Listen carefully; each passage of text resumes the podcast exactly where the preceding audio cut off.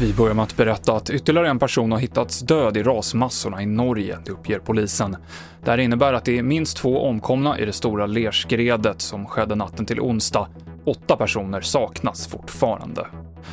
Vi fortsätter med dagens presskonferens med myndigheten om coronaläget. 11 nya dödsfall i covid-19 har inrapporterats och det gör att den totala dödssiffran för Sverige är 8 727 personer till och med den 29 december.